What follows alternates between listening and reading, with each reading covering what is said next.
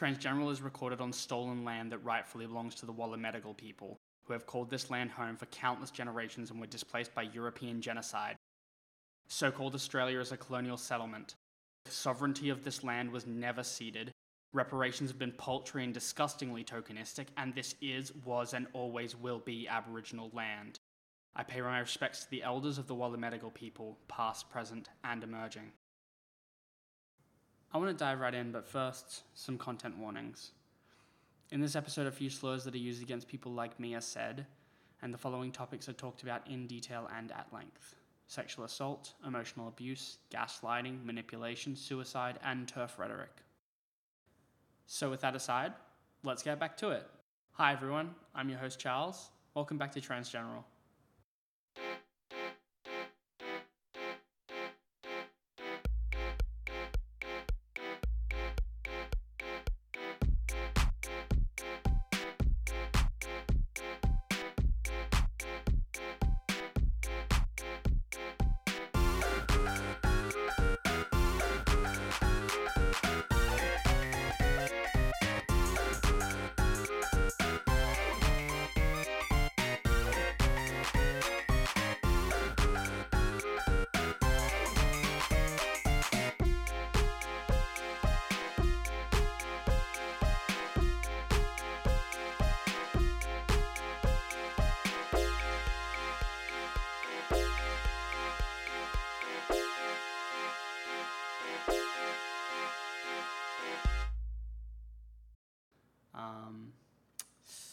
Should I just?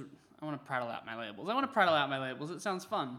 So I'm your host Charles, like I just said, and I claim the right to autonomously self-identify as a stone butch, an anarchist, an indigenous rights activist, a trans liberationist, genderqueer, a he/she, anti-fascist, anti-authoritarian, and a tender soul.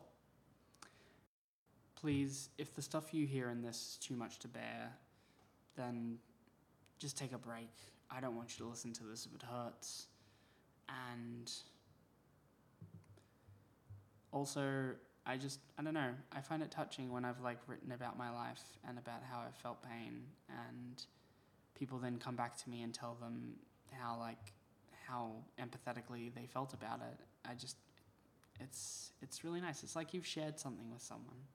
Like you gave them a part of your soul and they accepted it into theirs and like I guess that's kind of how empathy works, isn't it? It's just sort of like, I am feeling this experience.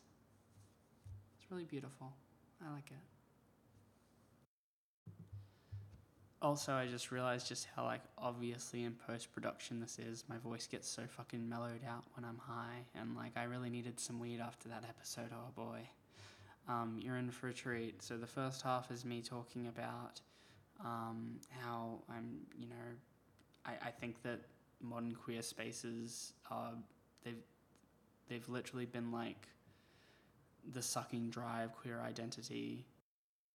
Um, and then the second half is me relating that to trauma that I experienced in the around the queer space, I suppose, that like has just stuck with me. It's gonna stick with me forever please enjoy. Hey, we're going to get back to it. I'm going to just jump you right in at me, like talking very passionately about Stone Butch Blues. What a fucking nerd, right? God, I love Leslie. All right, bye everyone. It took me over a month to read Stone Butch Blues, and that book spoke such truth about my trauma and was a roadmap to feeling like a real and whole person for the first time in my memory. I put off reading it until I was in an emotionally okay enough headspace to turn and stab the huge traumas that were lurking right behind me this whole time. Many of you may have noticed that the content warnings for the previous episode did not match the content. I had to cut my descriptions of abuse because it was too much for the return of Transgeneral, and more importantly, because it was too much for me to say those things without losing my composure on that given day. My emotions were running far too high, and this is actually a good example of me knowing my limits for once. I'm sure it's kind of obvious now, by now, that I'm reading off a script for a lot of this. I'm trying writing episodes. It's I really want to say some really important things. And like, while I feel like me just monologuing and letting my emotions run out of my mouth is a good way to talk about things that I just I need to inject that kind of emotion into. I want to impart some factual stuff Um, when I'm talking about my own history, sometimes I might write it down because it will eas- it'll be easier to talk about it without just getting emotional about it. And also in this case today, I've written down a lot of thoughts that I have about how queerness has been liberalized and co opted and made into this sort of defanged identity that's acceptable to society. Today, we're going to be talking with the benefit of hindsight about how I experienced finding community for the first time in University of Wollongong's queer space. In doing so, we will be talking about all the things wrong with such spaces and how people should not attend such liberal spaces because they defang the queer movement and create complacent sellouts who trade the solidarity with marginalized queer people for tokenistic acknowledgement by neoliberal society. I do not pretend to have been anything but a neoliberal sellout myself, and even further right wing before I found these spaces. At the end of the day, I was raised by a business owner who truly thought he was a good man, yet solved his problems with the threat of violence from both himself and the state, and violence directly from himself when he deemed me to be too out of line. In this episode, I'm going to talk about things that are not readily accepted truths by so called medical experts. The idea that people who have suffered trauma should be allowed to teach how to overcome it is considered radical and dangerous by many academics, because academia is a harmful institution built on authority, and said authority is built on many untruths due to the white, cis, hetero, patriarchal, able bodied, and minded, and so called objective prescriptivism that has always existed in such institutions. Science did not cleanse academia of bigotry, instead, it galvanized academia against social change. Medical science is a perfect example of this, as are the social sciences. Trans people are not invited to talk about why we need our body changed or why society needs to change for us to feel truly okay, but instead we are pathologized and told we need to fit a trans medicalist narrative, or as I like to say, a truscum narrative, to even access the care we need. So not only can we not tell people why we are the way we are, but also, by their hand, we are required to lie about who we are in order to access the life saving treatments we require. Truscum is a label applied derisively to the trans medicalist community, people who believe that all there is to being trans exists in a medical context. This belief itself hinges on some pretty big beliefs. Belief in the binary is one of them, as is the explicit disbelief in the validity of non binary identities. I have no pity for people who seek to pathologize the beautiful variations of humanity. Whether or not they are, quote, correct, unquote, does not matter. Science is a recent construction on the timescale of human existence, and humans lived happier lives without it. People often try to counterpoint this by saying we live much longer lives now, or that there would have been a higher chance of me dying in childhood, but length is not happiness, and a short and happy life is still a happy one. This isn't to say I don't think science should continue to exist to provide medicine and longevity, and to help those of us who need it to fill the gaps in this world that wasn't made for many of us. These reasons are literally most of what I think science should be used for. Industry should be scaled down to the point where it only serves to help people in only the most direct of manners, and it should be done so in a way that doesn't destroy or occupy indigenous lands. The claim that capitalism helps people is something I not only reject wholly, but I find truly fucked up in its reasoning. Capitalism is a system that has intentionally created poverty so that it can force supposedly free willed humans to work under the duress of knowing they will starve and lose their access to housing and medical care if they do not. The workers of the world are slaves, and upwards class mobility is a carrot on a stick. Capitalism kills people, and it does so by design. I want to talk now about academia.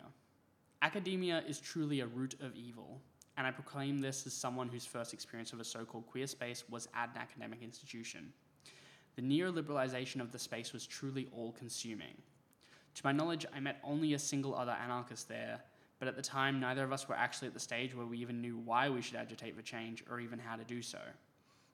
In that space, I met so many toxic people. I do not say this to cast aspersions, I was perhaps the most toxic of them all at that stage of my life, and some of the trauma that they imparted onto me just delved me even further into a truly paranoid sense of how others see me. There was a man there who was a member of the Liberal National Party youth organization at the university. The LNP are a regressive party beholden to capitalists and who seek to destroy the affordances made to us queer people by the neoliberal state due to pressure from progressivism. I talk about him first because nobody in that space enjoyed his presence, except the non binary people and women he preyed on. I was told by someone exactly what he was doing behind the scenes, keeping her at arm's length and promising emotional commitments that never came. I thought this may have merely been an artifact of the dysfunction of human relationships until I was told something by someone else whom I called a friend, but who I was never a true friend to. This person found themselves under the searing spotlight of my obsession with being loved and being given physical affection of any form. They told me almost exactly the same story as the woman I mentioned earlier. It was then that I was truly enlightened. This man was a manipulator, and I am truly ashamed to say that I took real consideration into trying to use his tactics to get people to love me the way these two broken, sweet individuals loved him. It is lucky, then, that I did not have the patience to become someone so calculatedly vicious in my extraction of emotional comfort and validation from others. There were others in this space who were not welcomed by many, and the issue was that this was not a space of healing, It was open to everyone who identified with some subset of the definition of queer, as well as many who had betrayed queerness in their subsuming into society. I was one of these people. I did not have the social awareness at the time to know, but the beauty of memory is that one day you'll learn something new, and a tidal wave of all the times you've done wrong and your lack of that truth will come crashing down and threaten to destroy your sanity as you spiral, catastrophize, and obsess over how you hurt people and what you would truly give to let them know the depths of your sorrow at the pain you caused while also knowing full well that much of your sorrow is self pity and a desire for these people you hurt to potentially one day come to see you as a good person. I know that I am still driven by much shame, and that while this podcast is not intended to be an apology, it most certainly will be one. Because I cannot extricate from the fabric of my soul this deep regret and a longing for having been better, so much better, so very long ago. I naively hope that one day I will cast off these shackles of my mind, but that day is not yet here. And I feel like telling my story may help, but it won't fix me. I will always be sorry. True queer spaces should not allow just anyone. They should not force healing, but they should exile members who refuse to heal and who make the space a less welcoming place for the more niche queer identities. In a true queer space, the trauma that drives individuals to be monsters should be uncovered and brought to the light, and they should be given resources on how to start healing. One day I may write a thesis on how we build such spaces. But at this time, I merely have the two spaces I've built myself as examples, and both of these are less than a year old. In these spaces, bad actors have joined. People who insist that the binary is real, who think the lesbians using he, him pronouns is some kind of joke or aberration, who insist that non binary and lesbian are incompatible terms.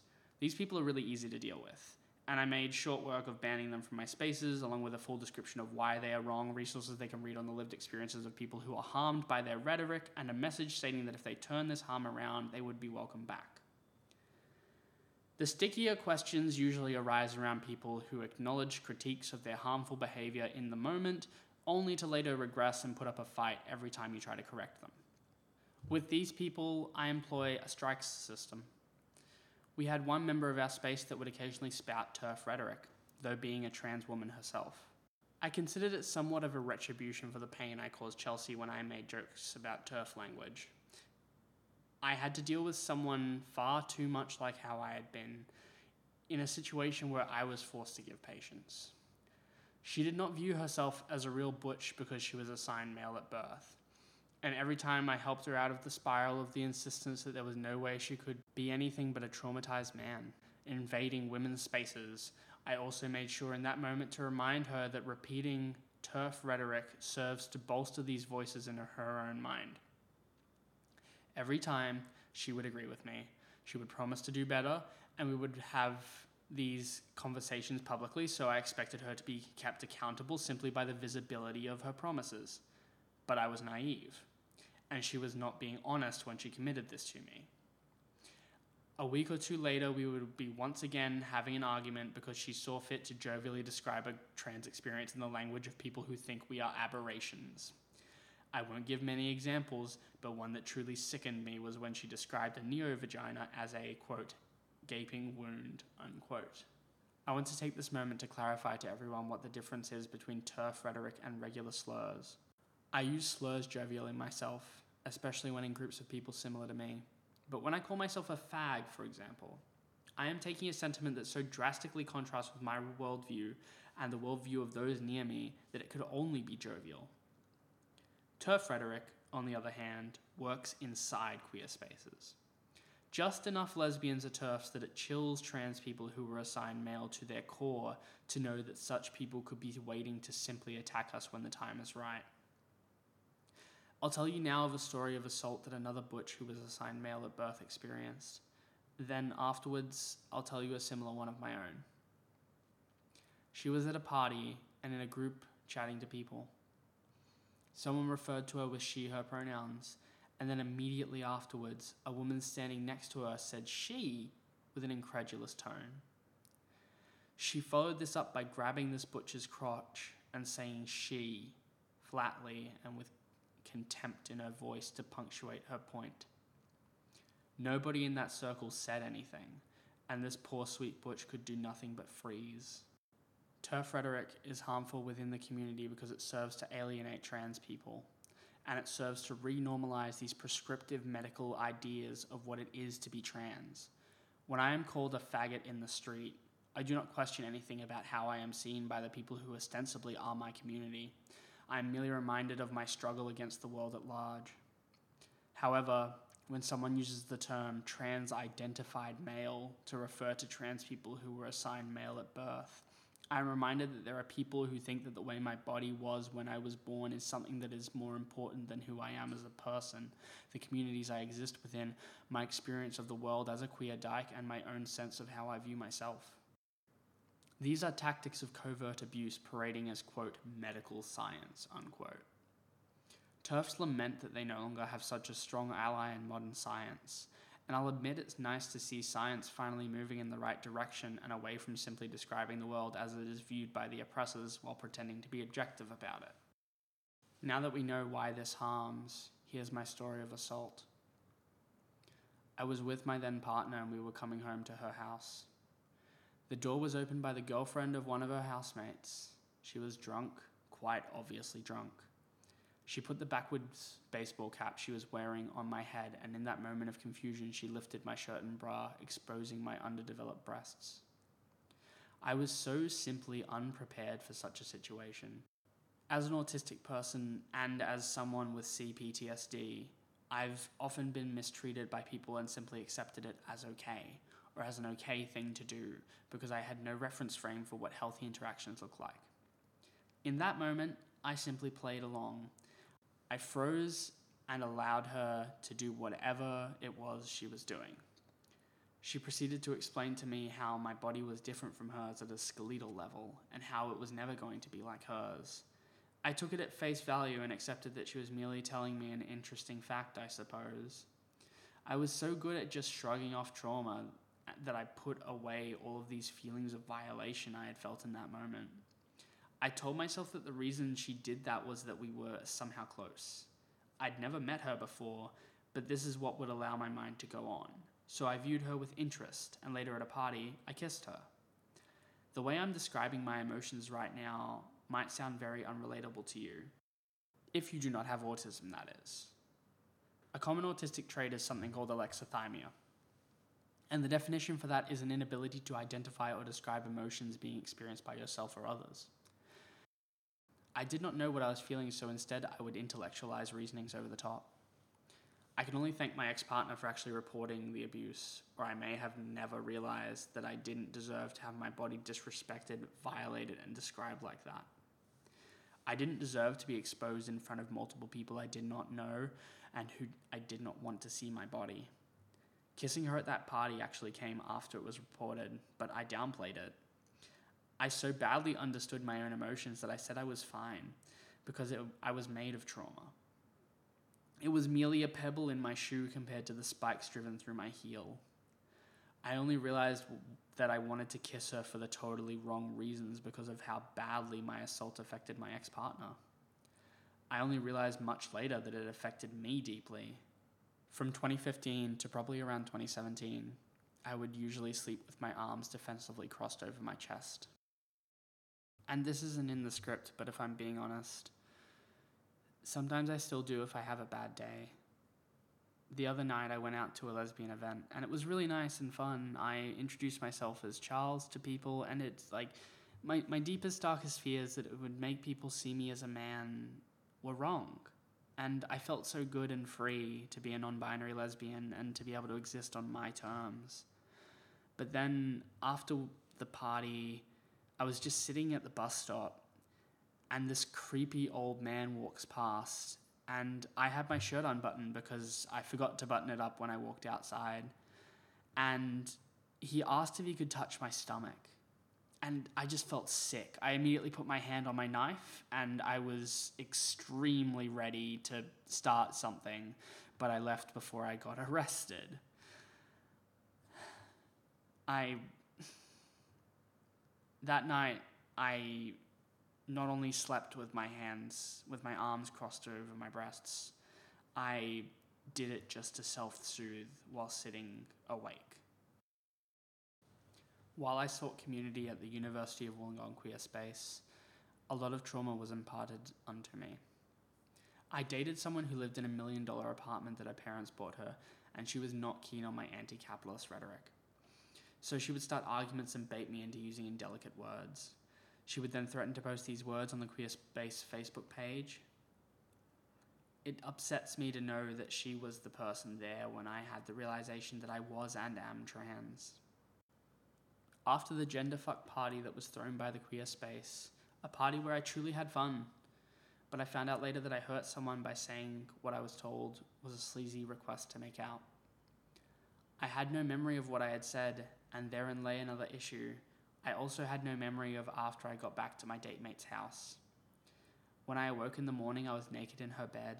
The condom in my wallet was still in my wallet, and she was walking around the apartment cleaning things.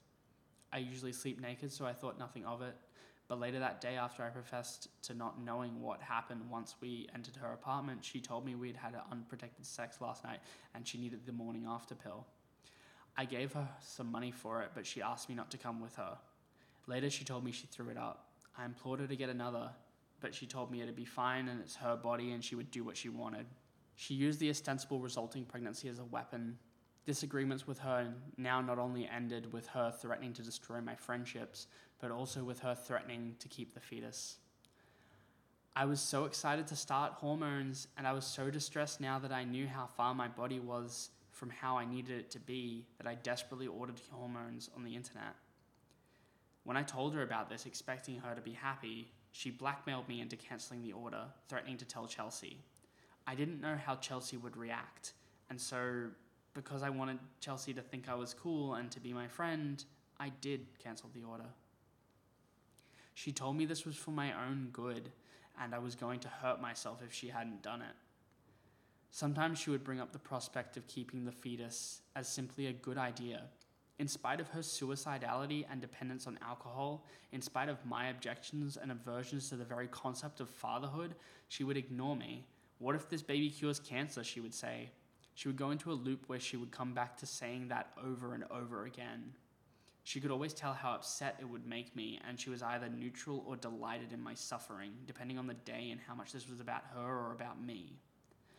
Once, lying in bed next to her while we were both drunk, I told her I was too stressed to talk about the pregnancy this time, that her constant drinking and yet still insistence that she carried a term were really truly upsetting me. She said fine and told me to talk about my trans identity revelations.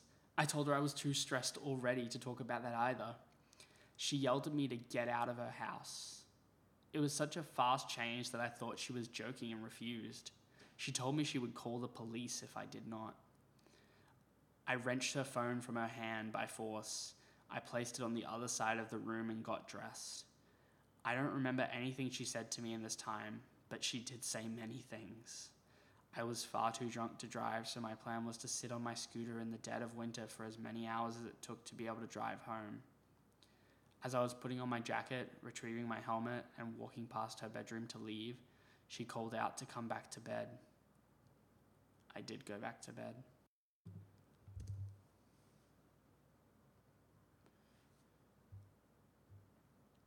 She played the patron saint. I was always wrong and she was always right.